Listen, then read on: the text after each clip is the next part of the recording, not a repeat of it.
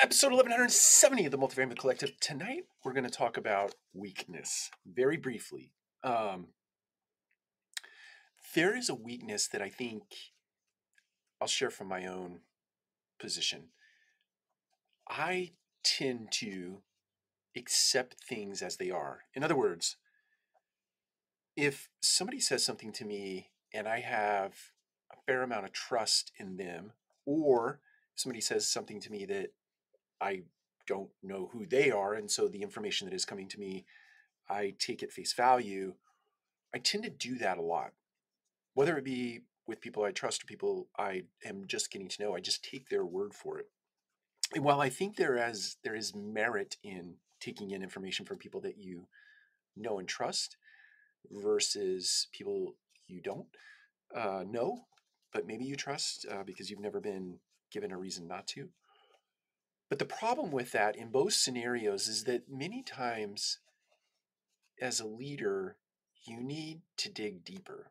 You need to find more information. You need to hear more. You need to challenge the beliefs or the positions of the people that you work with and for.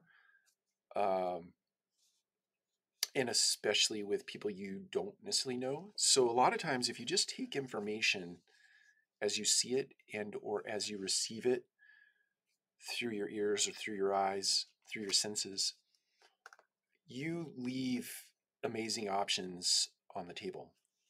You don't get to a better solution because you don't pierce the information with powerful questions or feedback or an invitation into collaboration.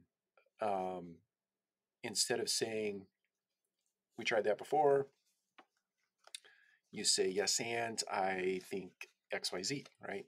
You really unpack the information so that you come up with better solutions. And so I think a weakness of many of us, especially in a, a day and age where information is coming at you in hyperspeed. Um, I told somebody the other day I felt like I was drinking from two fire hoses from time to time, a lot of times. But when you don't take time to really unpack things or to pierce information, you leave really good outcomes on the table because you didn't get to the best answer. It's not about being right, it's about finding the right answer many times. So, my encouragement to you this week is to really dig deep and take the time, make an investment of time this week in getting to the heart or unpacking information, piercing information so that you come out with a better outcome. Or maybe you arrive at the same outcome, but both of you or the group of you are better for having gone through the process of digging deeper. Take care. We'll talk to you again soon.